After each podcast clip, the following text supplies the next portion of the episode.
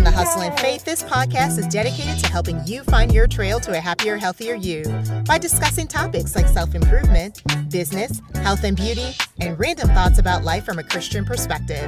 I'm your host, Tasha Johnson. Are you enjoying the Hustle and Faith podcast?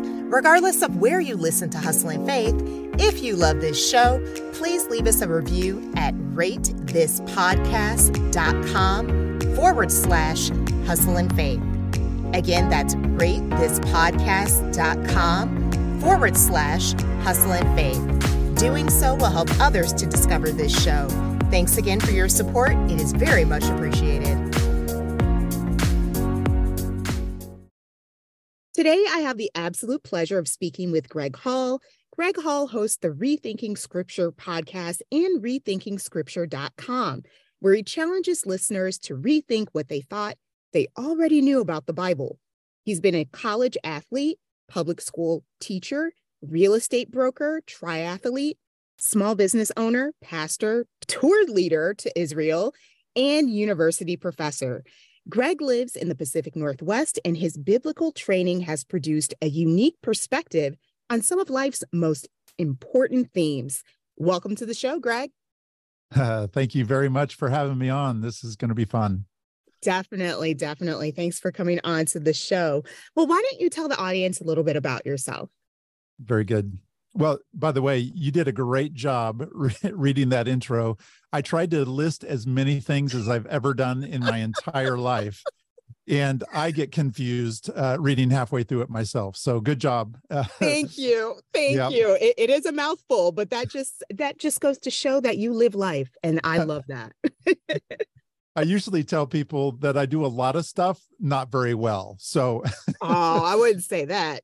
I just I just fill it up as much as I can. So who who am I? I'm uh, first and foremost I'm a family guy. So I've been married 32 years. I married my high school sweetheart. Aww.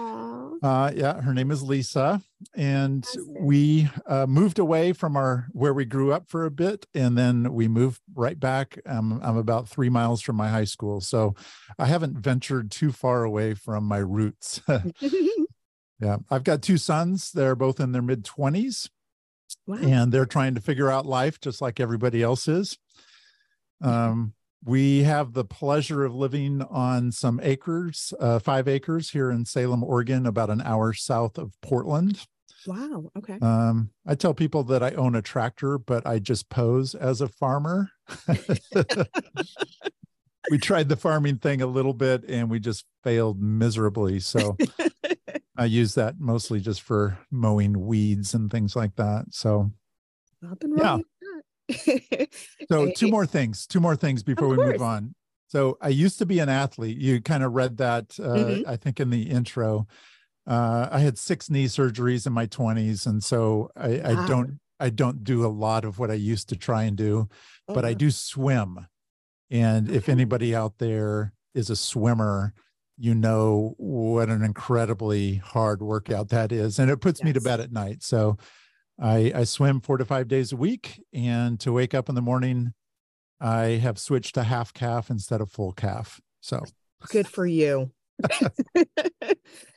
that's that's a change that a lot of people aren't willing to make. I have to be honest. I've always been a tea drinker, so I, I oh good yeah, yeah so yeah good for you. Kudos. hmm. All right. So, what inspired you to write Rethinking Rest? Why our approach to Sabbath isn't working. Yeah. So uh, I'm a, I'm a, let me explain how I approach uh, life a little bit. Some mm-hmm. people mm-hmm. kind of um, experience stuff and then react to life and then go to the Bible to try to find the answer to the thing they just experienced. that that seems normal to me really mm-hmm. but it's not how it's not how i function so usually what makes most sense to me is going to the Bible first and exploring and finding something within scripture and then just going to the bottom of where that leads me within the scripture itself to to understand it as best I can sure. and then I go to my life and say oh you know what that would apply here and here and here and in that circumstance and all of that so mm-hmm. I kind of I maybe do it a little bit backwards um and the problem is it takes a lot longer to do it that way. Because when something happens, when you have an emergency in your life and then you go to scripture, uh, you can usually find an answer within about 30 seconds. Uh, yeah. The pr- the problem is sometimes you're reading that passage out of context and maybe applying it how it wasn't supposed to be applied. So, mm-hmm. all all that said, what what inspired me to write about uh, rethinking rest, my book? Um, it started in a class where I was studying the New Testament. Honestly, um, I had a professor that was walking us through the New Testament mm-hmm. in a sur- in a survey type course, and we got to the book of Hebrews. And for those that don't know, there's two chapters in Hebrews, three and chapters three and four, where the author goes into a little discussion about a believer's rest. Mm-hmm. And um, it was fascinating to me because that was the first time I noticed that the author, to describe what type of rest is available to believers today, New Testament, after mm-hmm. death, burial, resurrection, and ascension of Jesus, what's available to us today, he went back he or she because we, we don't know who the author of hebrews is so i always like including um, uh, the she in there because uh, i like to think that you know we have a woman author for hebrews but uh, nobody knows. Um, the author of hebrews takes us back to the old testament to describe what's available now. So he's giving us word pictures from an old testament experience to describe the rest that's available today. And I mm-hmm. just found that fascinating because once I started going down his rabbit hole of the Old Testament and following the trail and the breadcrumbs that he was, uh, this author was leading us to, uh, it just sort of opened up uh, so many more questions about well why did he go there why didn't he go here why mm. why did we end up back in, in chapter one of Genesis. What what's going on? So it was that that started in my master's program. Um, and I started asking questions, and that led to my doctoral project that I did on Sabbath rest. And uh, then after that, nobody likes to read a doctoral thesis because they're terribly boring.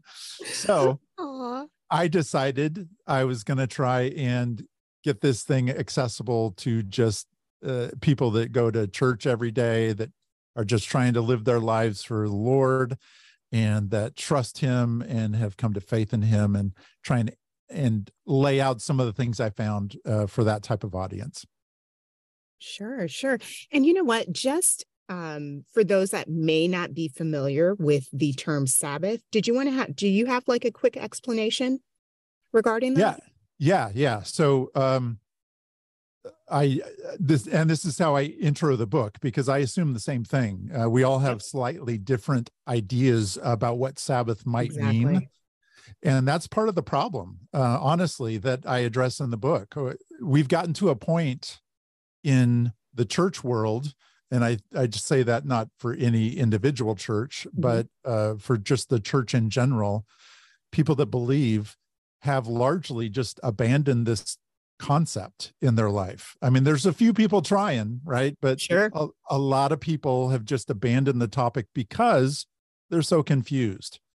Mm-hmm. And it's largely because uh, in the Old Testament, you've got one idea, and that's um, this day of rest. It's the fourth commandment that we read in Exodus 20, the fourth commandment. And in the Old Testament concept, that started at sundown on Friday night and it went to mm-hmm. sundown on Saturday night. So um, some people in the church feel like we should be going back to the Old Testament understanding of that. And so there's that camp. Then there's um, some people that say, you know what, in the New Testament, we see believers gathering on Sunday instead of Saturday. And so maybe Sunday has become the new Sabbath day. And so herein begins the argument, right? sure. Yeah. And then a guy named Martin Luther came along, and Martin Luther's idea was, you know what? I understand people, some people have to work on Sundays. So this idea of Sabbath could really be accomplished on another day of the week. as long as you kind of work it into your schedule. Mhm. And that even has morphed into what we find today. A lot of people are trying to define Sabbath as, you know what, I take two hours on Monday morning. And then Friday afternoon, I've got about five hours, and and they just try and They piecemeal it. yeah, they piecemeal their Sabbath experience together and so that's how a lot of people have defined sabbath um, and we get in so many arguments about what it is and what day it might be and what activities might be av- available for someone to do on such a day that we never really get past a simple definition of the terms mhm. and and so what my book tries to do is i call it a biblical theology of rest and i tried to stay away from sabbath in the main title it's in my subtitle but it Yeah. i tried to stay away from sabbath in my main title just because i'm i'm talking about the whole concept of rest and a lot of people don't realize that the bible from genesis chapter 1 all the way through to revelation the end the bible presents a coherent well organized theology of what rest is. Oh yeah. hmm And the fourth commandment is just a very small sliver within the overall theology. And yet that that seems to be where most people's conversations go when you ask them, you know, how would you define biblical rest? hmm They just automatically default to that fourth commandment idea, which I get because that's how we've been taught to think about the topic. Exactly.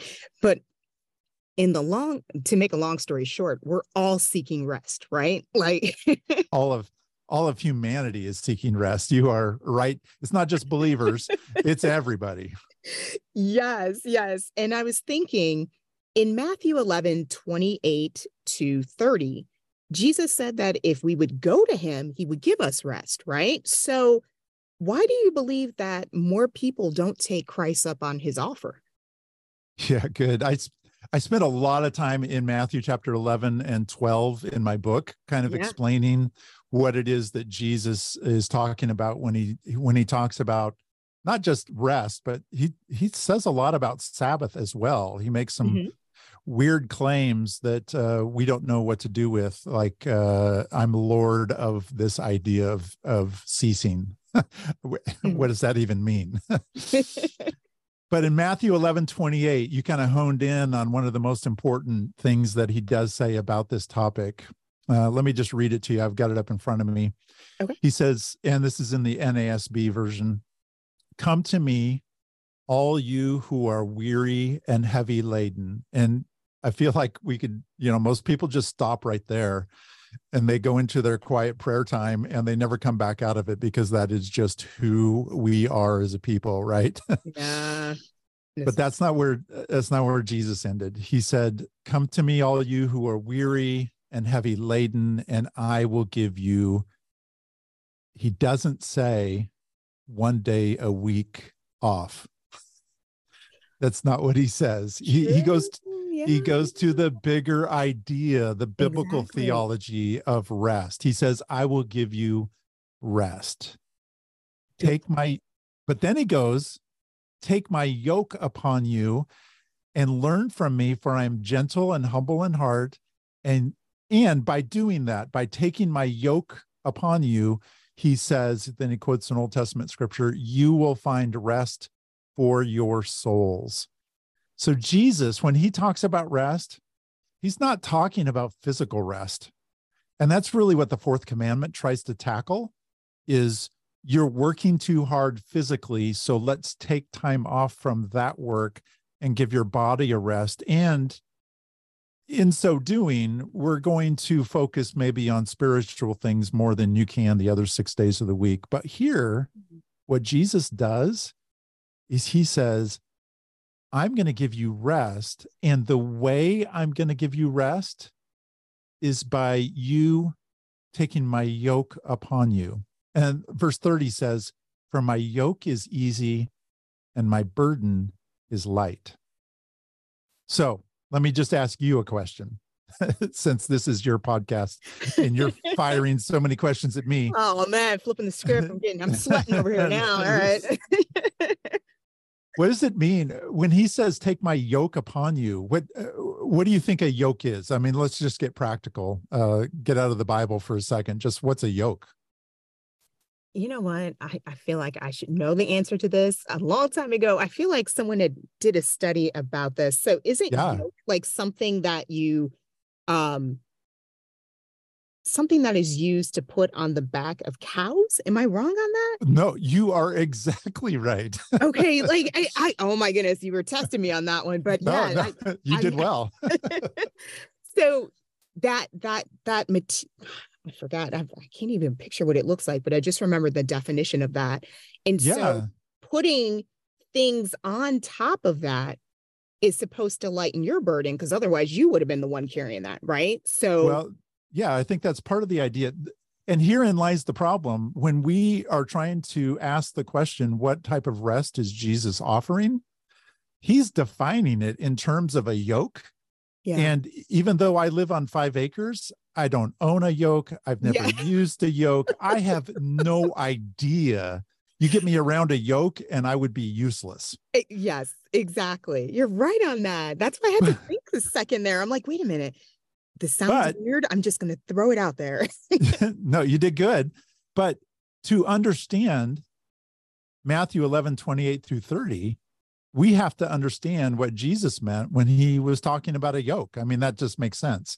but Mhm. none of us really do because we've been removed from that uh, time period that Jesus was living in and the usefulness of what a yoke meant in his day and time. Uh, And so we have no way of getting that meaning into our current day understanding. So we just sort of stop early and say, Isn't it great that Jesus is offering us rest? But if we understand what a yoke is, and here it is, it's a piece uh, of wood, usually in old, old or New Testament times, it would have been a piece of wood mhm. that connected two farming animals. So it could have been cows or um, anything that could pull, right? Mm, okay. So, like two oxen were yoked together. We understand that term, right? Yes. Don't Yeah. don't be unequally yoked. Um, uh, the Bible talks about. So, two cows that were yoked together had this thing going across their back, and they were locked in. It was it was like they didn't have their own choice on where to go and what to do. Who was making the choice? What was the person with the reins that was behind them on the plow or whatever they the cart that they were pulling? And those reins determine where people go and what they do when they're yoked. Does that make sense Yeah. Okay. so when jesus says come to me all you who are out there working in the world trying to figure it out trying to give the world meaning and order on your own power. If you're weary and heavy laden in that way, come to me and I'm going to give you rest. And it's not physical rest that he's talking about, it's rest for your soul. And so he describes that rest as taking an instrument of work upon our back but it's an instrument of work that only allows us to go where Christ, the one who holds the reins, where Christ would have us go.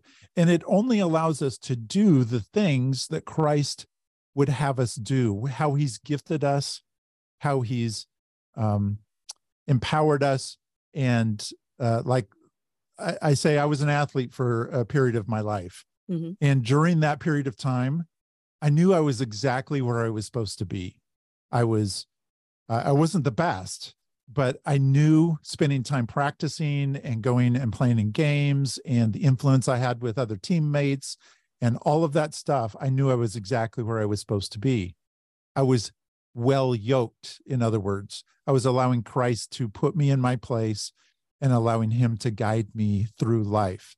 And when you're in that place as a person, and this makes just obvious sense to people Yeah. who, when you're in your place that Christ would have you be, and you're doing it the way, doing your work the way Christ would have you do it, your soul's at rest. Yeah. Yeah. Even though, even though you might, even though you might be weary uh, physically, even though you might be exhausted, we all know that when we're doing the thing that we were meant to do, even though we're physically tired, we are so jazzed about what we're doing that we we just can't wait to get up the next day and continue. That is the, so true. Yeah. And the pro yeah, and the problem is most of us find ourselves somewhere outside of that situation. Yeah. And so we go to bed at night just exhausted. We wake up in the morning not really excited about doing the thing that's on our plate for the day. And that's the type of existence that Jesus is speaking directly into.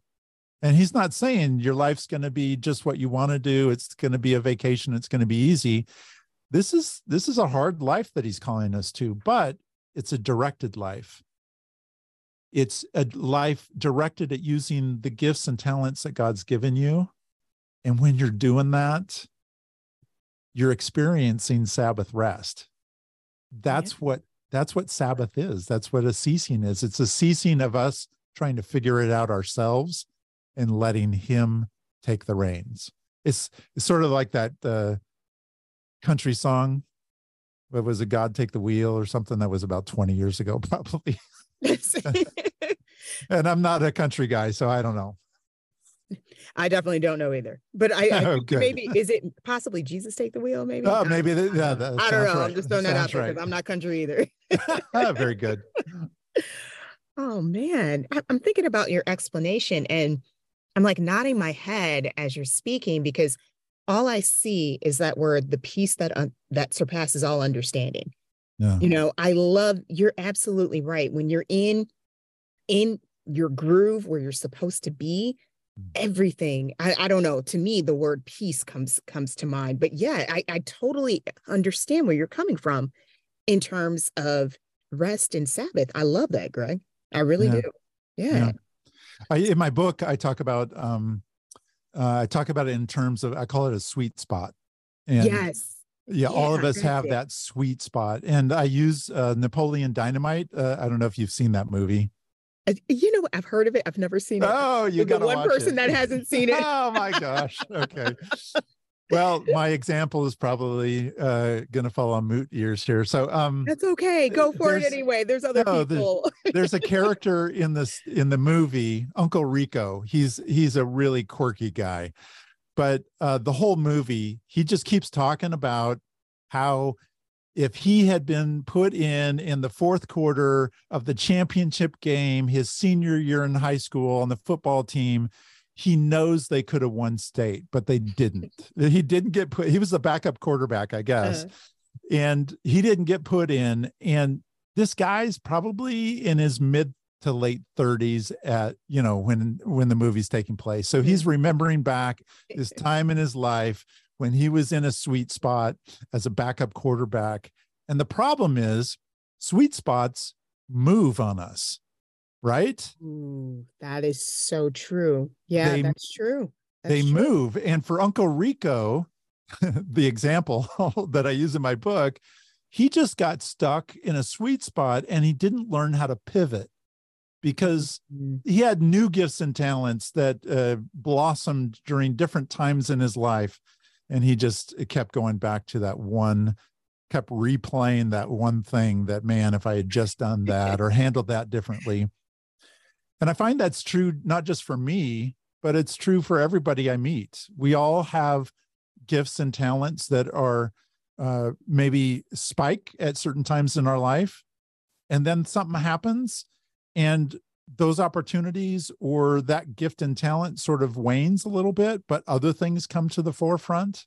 So true yeah. Yeah and so sabbath rest that idea of entering into the rest that jesus offers and having that yoke upon us where that's leading us and guiding us through our daily life is really just a daily search and an openness to what is it that God's putting on my plate today?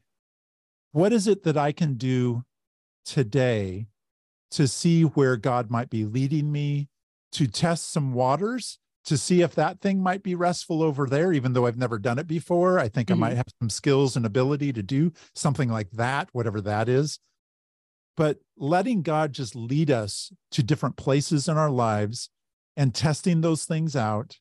And if they're a good fit and they seem restful from a soul rest standpoint, then diving into them. And I use uh, testing the waters as kind of an analogy for swimming because Sure. I I hate getting. I mean, I love swimming. Don't get me wrong, but I absolutely hate getting in the water because it's always cold. I agree. yes. It almost. I mean, it almost keeps me home some days because I just I hate that one part. And you know, ten seconds in, Yeah. it's all it's all over. But it's just that oh, I absolutely hate it. So I've developed as I swim. I've developed this long drawn out process of testing the waters where I sit down on the edge of the pool and then I put one foot in and then I put another foot in and then I pretend like I'm stretching a little bit just Maybe for 10 those minutes around later, me. you get in there. yeah, and I splash some water up on myself. It's Um, that same process though that we can use when we go out in life. That's what Mm. God is calling us to do. He's not saying, "Hey, here's an opportunity that I'm going to put on your plate. Jump in both feet and just go for it because we've all done we've all had stuff come across our plate where we've jumped in Yeah. and pretty quickly we just realize, ooh, Yeah. this is not a good fit. not Yes. at all. I should have dipped my toe in this first yes. Yes. and either gotten used to it or maybe decided, you know what, not right here. Maybe I'm going to try lane number two instead of Yeah. lane number four today. Exactly. yeah. You know what? I want to follow up on your comment regarding pivoting. Yeah. What are some what are some signs that maybe we could look for in order to guide us on the path that hey, you know what? Maybe I need to you know go to go down a different path. What what are signs that we should look for that God may be sending us that it's time to pivot? Yeah. That's a great question because I think that's one of the questions that people are uh, a lot of times just continually asking themselves should I be doing something different? Should I be Yeah. Yeah. Um, and part of the problem is if we're approaching what we do the wrong way, like Yeah. if if we think it's our idea that we're doing this, we're we're always going to come to a point at some point where we question, is this really where I should be? Exactly. Yeah. But if it's God that's actually putting us in a place, uh, I used to. Uh, there's a non-denominational Bible study I used to go to called Bible Study Fellowship. It's an international group, Mhm. and they used to tell their leaders, "God's going to call you into this position if He wants you in leadership, like leading a small group for this study. He'll Mhm. call you to it. You'll know, and you need to say yes." And then their advice was in the same way that he called you into a position, he's going to call you out if it's time to leave. Mhm. And so instead of asking ourselves the question, should I be doing something different? Is this really the end of the road for whatever it is I'm doing here? We should really be putting that back into the yoke question, right? The one who has the reins kind of kind of like a uh, some cattle turning around and asking the guy with the reins hey are we going the right direction still is Yeah. this where is this the work i'm supposed to be doing? And then being patient for some sort of a confirmation in that. And sometimes that's immediate. I mean sometimes he'll answer immediately in some way whether that's internally through your spirit or he'll bring somebody across your path that will confirm say something to you or he'll have an event happen where it's clear i'm not i don't belong here anymore. Or he'll do exactly the opposite in a situation that we think oh i'm i'm done here Yeah. he'll bring somebody across your path and say you know what maybe you're not and Mm. maybe it's just your focus that needs to change about why you're here because maybe you got here under your own power, your own devices, your own agenda. And maybe once you put my yoke upon you, you're going to get a different feel for even the place you already are. Does that make sense? No, that makes absolutely perfect sense. That definitely makes sense. No, I was thinking about that too, because there have been so many times in my life where I'm questioning, man, should I have possibly left this job sooner? Or yeah. was I supposed to be working with this particular company or that company? Um, like, because I do quite a few different side hustles too. So I'm, I'm talking yeah. about that as well. So should I be a part of this particular opportunity? And yeah, I, sometimes I'm like, man, maybe I should have pivoted sooner. I shouldn't have gone down this path. So I love that explanation. Definitely. Yeah. And I think if we try and answer those on our own power, uh, it's very confusing.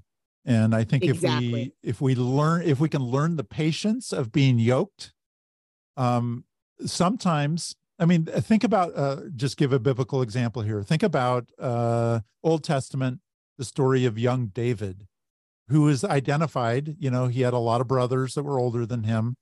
He's identified as the anointed king of Israel as a young boy. But when does he? I mean, he's on the run from King Saul for years. Yes. King Saul remains in his office for mm-hmm. years. Lord's anointing has been removed from Saul. The anointing has been given to David.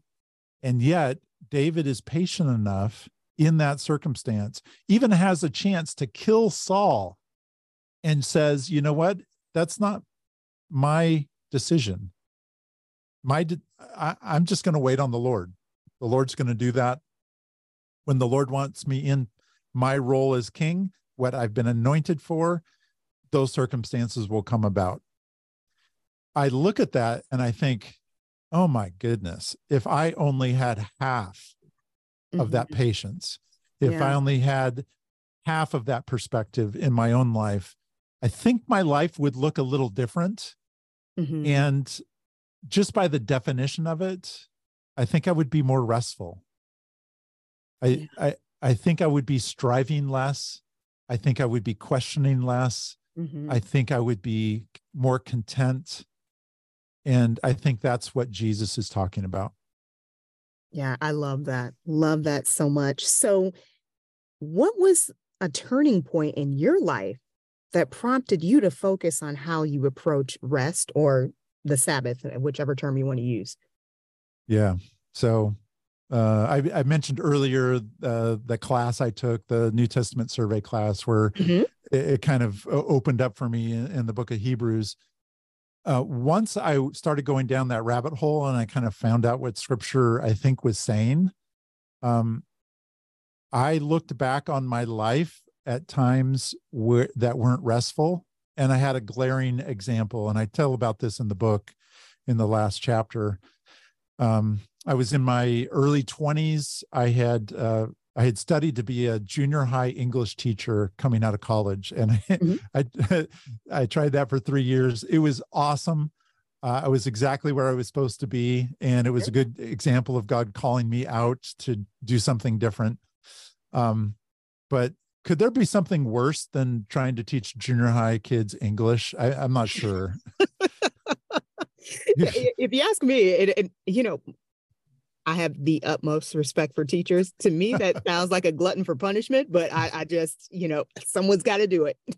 That's right. Well, that was me for three years, but then I got called out of that and had an opportunity back in my hometown where my wife and I grew up to work uh, in real estate sales. My father in law owned a company here in town mm-hmm. and he wanted his daughter back close to him. And I get that. So mm-hmm. we moved back.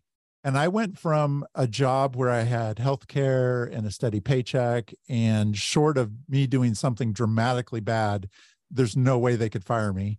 That sure. was teaching, uh, to a job that was 100% commission sales. Mm-hmm and i did literally i did everything i could for the first nine months in that job and i didn't sell anything i mean it was literally the first time in my life i put everything into something and got little to no results and so mm. uh, we had a line of credit i was $20000 in debt which uh, the year before teaching i had made 19900 so that's a mm. whole year back in those days, and Mhm. maybe still is for some people. Yeah. Um, it was un it was unbelievable. I was uh, depressed. I wasn't getting out of bed. Sure. I wasn't. I, all those questions we just talked about. Is this where I'm supposed to be? Did I make a mistake coming here? Do I need to move back to Tacoma where I taught? All those questions were going through my head, and uh, we didn't respond very well. We were like uh, some of those Old Testament uh, groups of people coming out of Egypt that just grumbled and complained a lot. you were channeling the Israelites. yeah. And what's funny is when they came out of Egypt, their main thing was, "Uh, I wish we were back in Egypt. At least we had food. Yep. hmm I always thought that was kind of crazy, but Well, it's crazy because it's like uh, God said, I brought you out of slavery to, and I've got something so much better. And all you got to do is stay the course. yeah, And our tendency when we get in those situations, if we're not focused right, our tendency is to want to go back to Egypt.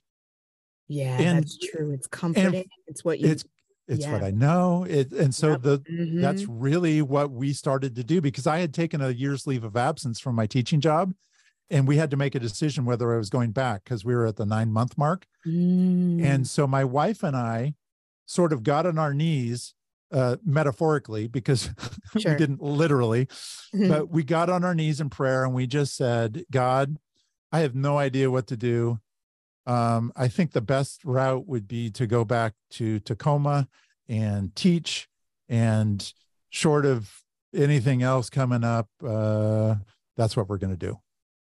And that was our prayer, which, by the way, if you replay that, what I just said, there was no prayer in there at all. It was just us telling God what we're doing. yeah. we Just weren't looking what we just said. Just we just weren't looking for guidance we weren't asking for anything we were we had just decided and we were depressed right Yep. um well we had six weeks to make our decision in that six weeks god just flipped the script on my real estate career. Uh, he brought buyers to me. I wrote up offers. I put uh, enough deals in escrow that answered the question oh this is where we're supposed to be.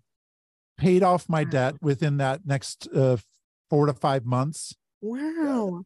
and i was exactly where i was supposed to be. And after i'd done the study a few years later on rest i looked back on that situation and said you know what i could have responded much better than i did Mhm.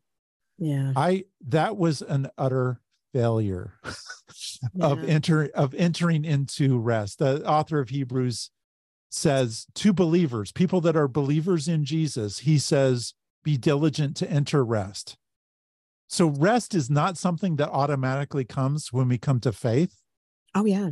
Rest is something that we still have to choose to enter into after we come to faith.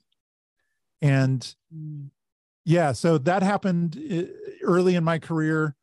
Uh, at the very end of my real estate career was 2008 and if anybody remembers 2008 in the real estate market I know where everything just oh it was it, it was a replay of what had happened earlier in my career because i was doing everything i knew how to do and nothing Yeah. was working Yeah. and i had uh by that time i had learned uh what hebrews had to say i'd been teaching on the topic so it was really under pressure to respond well Mhm. and lisa and i literally not just figuratively this time but we literally got on our knees and our prayer was we have no idea what we're supposed to be doing but we know that you have a direction for us and so we're going to be patient i'm getting choked up just talking about it because it was Mhm. so such a defining moment sure. uh, in our lives and i think we all have those right oh yeah, um, definitely. we just said uh, we're going to be patient and wait for you and your guidance on what to do Yeah. and within three or four weeks it was pretty obvious i sold my real estate business i had gotten my master's in theology by that time Mhm. and I Mhm. started working as a pastor in a church and I did that for 10 years and I was in exactly the right place for those 10 years. So good examples in my life Hmm. and I think as I talk about that my hope is not that the focus is on me, but my hope is that as I talk about my transitions, Mm-hmm. that you and your listeners will also remember times in their lives, in your life, when it's like, oh yeah, I could have responded better then. Or Oh yeah. there was there was that one time where I just waited and waited. And that was the best thing I could have done because that led to this and this and this and the blessings and all that. So yeah. um yeah i think we've confused i think we're arguing about the wrong things when it comes to sabbath I we- I agree. we're going yeah. We're going back to definitions about what the fourth commandment is and i just as i read the new testament especially i see jesus opening that topic up to a, br- a bigger broader topic that the fourth commandment can never answer and Yeah. when we get that perspective and hopefully that's what my book does when we get that perspective it allows us it frees us up a little bit more to experience uh, what it is that that jesus is offering I love that so much. Yeah, I'm sitting up here thinking, yeah, there were quite a few situations in my life I feel like I could have responded to, but hindsight is 2020, right? So yep I mean, you just don't know what you don't know at that time. So, yeah, no, I, I, I I'm, yeah, I, I'm really, yeah, you just hit on so many points. Sorry, I'm just sitting here thinking about that. no good the book is called rethinking rest yes, for a reason right that. Yes, and Uh, the subtitle why our approach to sabbath isn't working and a little play on words there obviously because sabbath is all about not working the fourth commandment exactly, exactly. But you know what? Getting back to to kind of like the play on words on the title, what type of activities should we be participating in in order to honor the Sabbath? Yeah. Uh, I have an epilogue or a, an afterword in my book uh, where I try and get practical. Um, I so I do all the theology within the book and tell stories and that kind of stuff, and then we try and get practical there in the in the afterword. And uh, one of the things is that I suggest that we should um, have a regular time in our lives where we reset towards rest because our our natural tendency is going to be to move away from rest true. to Yeah. try and reorder our lives the way we think it should be reordered and stop listening to the one um, whose yoke we've put on our back right um, Mhm. uh, paul in his, in the new testament um, uh, when jesus talks to paul on the road to damascus he says why are you kicking against the goads? The goads are these things that help tell cattle which direction to go. Mhm. and paul has been kicking against those. He's been fighting against the yoke in other words uh, the same idea. And i think we spend our time out there uh, i call it the curse a day world that we go out and live in every day. You know we have our devotional time in our quiet chair with our nice cup of tea like you said right? And Yep. our comfy blanket.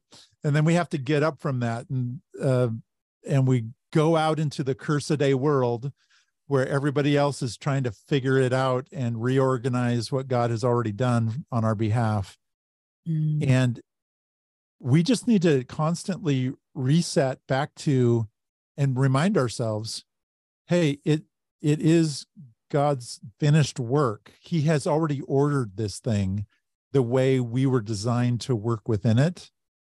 That's what stopped on day 6 when G, when god rested on day 7 it's it's not that he was doing nothing on day 7 that's what we sometimes teach about that Yeah. that he was mo- modeling for us what we should do one day a week no his rest on day 7 was a ceasing of one thing and a beginning of his rule so he stopped organizing the cosmos on day 7 that Mhm. was the ceasing because that work was done and he began his rule and he's invited us into that process of ruling with him but Mhm. his only caveat is if this is going to be restful for you if my rule and therefore you ruling in the world is going to be restful you have to do it the way i've organized the world So don't go back into the first six days on your own and try and reorganize it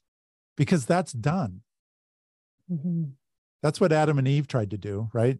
Uh, yeah. God gave them parameters. He gave them, and they went right outside. he gave them a place to be and a thing to do. And he said, Oh, and by the way, there's one place that you shouldn't go. Just trust me. It's the way I've made you. You don't need to eat that fruit. And they said, You know what?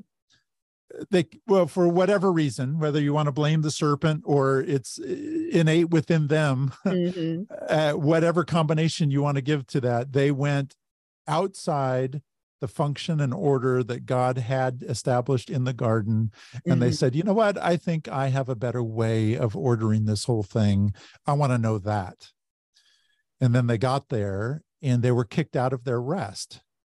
Yeah. They got kicked out of the garden where things were restful. And what's the existence outside the garden in the curse a day world? we're seeing it's, ex- it's exhaustion.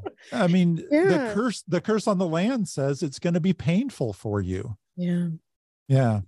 So Jesus is just inviting us back into the not the Garden of Eden itself, the literal place, but the rule that Adam and Eve were under before they chose to go outside of that. Mm-hmm. And that's what Jesus is inviting us back to. Hey, God's God's got a way this thing's going to work.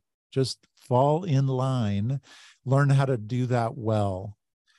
And you might need to remind yourself on a regular basis to do that because your tendency is going to be to stray. So, how do we build things into our lives? Um, you might want to say, "Hey, how about one day a week you you don't work?" Yeah, the fourth commandment, right? And mm-hmm. I think that was at the basis of what the fourth commandment was. It was like, take some time and just focus on where God has you and that can be eh, that shouldn't just be one day a week by the way. That should be every day. Let me ask you this. Yeah. What role does gratitude play mm-hmm. in our quest to incorporate more rest into our lives? Yeah. Gratitude is an interesting word isn't it? Yeah Yes, yeah. it is. We don't do enough of it. I'll tell you that. well, and I'm not sure it's like Sabbath. I'm not sure we really understand what the definitions are. Good point. Um, Good yeah, point. it varies. Uh, I, again, just going back to kind of rehash some of the stuff we've already talked about. Um, gratitude is that idea of I'm I'm satisfied where I am. And if this is not where I'm supposed to be in the future, then God will show me. And thank God that He will. Mm. thank God I don't have to figure all that out. Yeah. Because that's exhausting. Yeah. And and that's unrestful. Uh, most people think that the way we've defined rest, we th- we would say the opposite of rest is work. And that makes sense on one True. level. Yeah. But biblically speaking, the opposite of rest isn't work. The opposite of rest is restlessness. Mm. And you can be restful in your work, and you can also be restless in your work. True. So, True. work, the, the type of rest that Jesus is talking about has nothing to do with our work. It has to do with the reason we're doing our work and whether we're in the right place doing the right thing. So, gratitude. Thank thank you, God.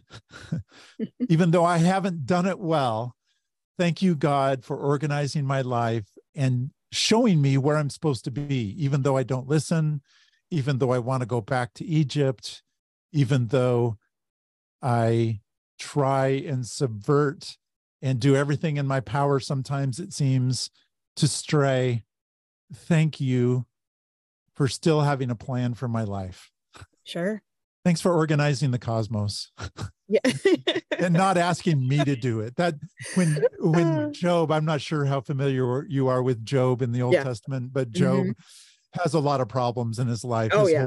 world gets turned upside down. And one of the times he goes and complains to God and says, Do you really know what you're doing? That's my translation of it. Mm-hmm. And God goes on into this huge explanation yep. of do you understand what I do exactly. in this world, yeah. you have absolutely no idea how to organize this thing. And yet that's what you're, that's what you say you want to do. and Yeah. so that's what gratitude is. It's just like realizing, ah, I can take a deep breath because I don't have to, the, that work's already done. yeah. I don't have to do that. And I've been trying so hard to find meaning and purpose and order. And all I need to do is slip on a yoke and be tethered to the one that knows exactly where I should be. Let him guide me to it and then mm-hmm. find rest in my work because the yoke is an instrument of work. And thank God that we can do that because Yeah. This is Yeah. so true. So true. And speaking of gratitude, who has had the biggest influence on your life? Mhm. Wow. All these big questions from you. I uh I'd Put like on that say thinking cap. Put on your thinking cap. I'd like to say first Jesus Christ because that's the right answer, right? Okay. Uh, sh- short of that though, uh, I used to be a youth pastor uh, for 7 years Mhm. and I used to joke uh, Jesus love the Bible. Those are the three answers you can say to almost any question and you've answered it correctly if you're a Christian. yep. so yeah i'll just say jesus and love and the bible how about that no uh, right. i would say as as i look back um the people uh interesting because in my podcast i've got a re- rethinking scripture podcast Mhm. where i just sort of delve into different scriptures and i'm starting because my book is launching soon Mhm. um i'm actually doing a series on rest within my podcast and i'm Oh, nice. starting with what i'm calling origin stories so how how did the discussion of rest start in my life and i'm actually going back and interviewing the people that were influential in Oh, wow. Okay. getting me to the spot where i am yeah Okay. so one of my origin people is a guy named Morris Dirks. He was my youth pastor. He ended up uh, writing an endorsement on the back of the book for me. Um, I really appreciate how uh, he invested in my life. Um, and then just a, a long list of professors that I sat under that taught me how to read the Bible. Uh, because when I learned how to read it properly, not the way I wanted to, but the way it should be read, uh, it was saying stuff that I would have never come up with on my own. Mm, And it was impactful stuff like what we've been talking about this idea of rest. Mhm. Yeah. that's awesome. So, what is your unique skill or skills Uh. that has helped you to become successful?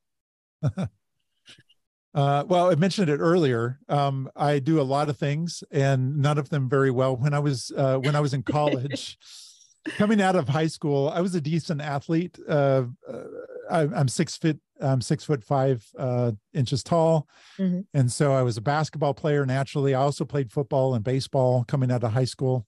Wow. hmm But I thought I was going to be God's gift to the basketball court, so um, I went to uh, the only college that really wanted me to play for him, which is this small Division three school, Mhm. which tells you a little bit about my uh, athletic ability coming out of high school. That's Um, right.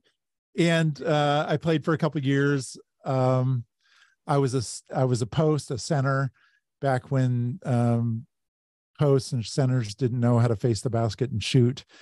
And my sophomore year, there was a guy that they recruited that was like six ten, Oh, wow. and I I quickly just realized I'm not as good as I thought I was.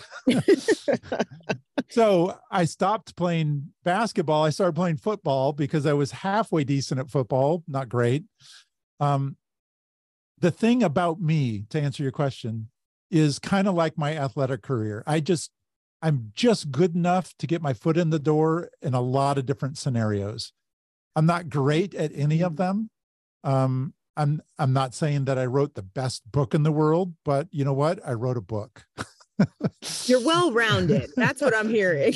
yeah, well rounded. And I think that um I think that as I've gone through life, just being able to walk into a situation and get by at a bare minimum has really uh, done good things for me. Yeah. Mm, okay. It's opened a lot of doors. Fantastic. Fantastic. So we are at the beginning of a new year, right? So if you had to choose one word to represent your goals for this year, what would it be and why? Uh, I'm going to take the easy way out. It's a great question. It's a great question. I I'm ask that take, question every episode. Yeah, so. yeah, it's a great question. I'm gonna, I'm just gonna take the easy way out, and I'm gonna say my word is rest.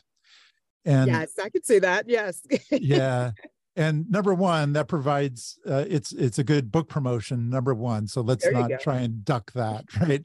um, but number two, I just know that I'm going to be talking about rest a lot. Mm-hmm. And I know that's going to force me as an individual to reevaluate that area of my life on a regular basis throughout this next year. So I'm hoping that that goes well for me, and I'm hoping that um, that message and the thought process uh, gets through to a lot of other people. Uh, well, I know it's, well. it's definitely resonated with me, so I'm quite confident the rest of the audience will feel feel that as well. I mean, you can't mm. help but feel that. uh, I appreciate that. Thank you. Of course. Well, last but not least, what's the best advice for those who seek to rethink how they rest? Yeah. Um, I would um uh, and here's what I do when I when I speak to groups, when I present this in small groups or to large groups, it doesn't matter, individuals. I usually say I usually start by asking them if you had to define what rest is from a biblical standpoint, where would you go with that? And 90 to 95% of the people go to some sort of an answer about the fourth commandment, about one day a week, not doing physical work. Mm-hmm. And so, my advice to people is if I was to ask you that question, where do you go? How would you answer the question? What is it that the Bible's talking about when it talks about rest? If your tendency is to go to that fourth commandment and tr- and you're trying to find answers there for what Jesus is offering, I would just ask you. I in the book I I say that's a cul-de-sac conversation. It, yeah. it you think it's a through street that you're heading down that leads somewhere when you go to the fourth commandment, but what really happens is you get into the cul-de-sac and there's nowhere to go. We get caught up in conversations that aren't fruitful and the only way to go is to turn around and go back to where you came. So yeah. instead of so instead of going into that cul-de-sac of the fourth commandment, I would just encourage them to back away from that. Go into the New Testament. That Matthew 11, 28 is a great example. What is it mm-hmm. that Jesus is offering? It's so much more than one day a week. It's a lifestyle. That's it, it's, it's, a, a it's a life yeah, yeah, it's totally a lifestyle the author of hebrews in the chapters three and four people can find it uh, for themselves it'll be a good bible mm-hmm. study um, he says today if you hear his voice don't harden your heart like those back in the wilderness generation that came out of egypt when they were an offered offered rest mm-hmm. don't harden your heart but respond in a way that will bring you into rest. And so today is really the author of Hebrews says, Today, if you hear his voice. And so I asked, What day's the Sabbath? That's the question I always ask people. Mm-hmm. And literally, the New Testament definition of Sabbath is today. I love that. And the best best thing about that is it's always today. I love that. Greg, mm. Thank you. Thank you. Thank you so much for coming on to the show. I have thoroughly enjoyed our conversation. I mean, it's been very enlightening and honestly, you you provoked me to think about certain things a little differently too. So please provide your information in the event that folks want to get in touch with you. How can they do so? Yeah. So the easiest way, I've got two websites. Uh, the podcast is Rethinking Scripture and so I've got rethinkingscripture.com. That is a podcast, it's a website that kind of supports the podcast. It gives mm-hmm. more information about me. There's a contact tab on that on that website that people can go to and just shoot me. It'll end up in my email box. Uh, the other website is my book website. So the book's Rethinking Rest, and my that website is rethinkingrest.com. And there's a connect tab there too. So mm-hmm. easy to get in touch with me. I love, I don't know if you noticed, I love talking about rest. Yes. it's kind of my thing. And I'm trying to embrace that. So, literally, I'll get back to anybody that reaches out to me, and I'd love to have more conversations. Definitely, definitely. And all of this information is also going to be in the show notes and on the Hustle and Faith website. Greg, thank you so much once again for coming on to the show. Really, really enjoyed our conversation. I appreciated the time too. Thanks. Thanks so much for listening to today's episode.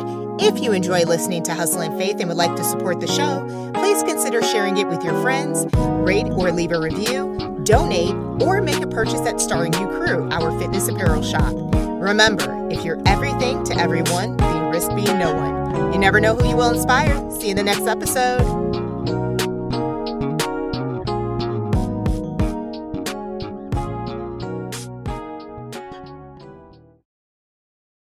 For additional content from Hustle and Faith, check out our plan on the YouVersion Bible app titled, What Film is Playing on Your Screen?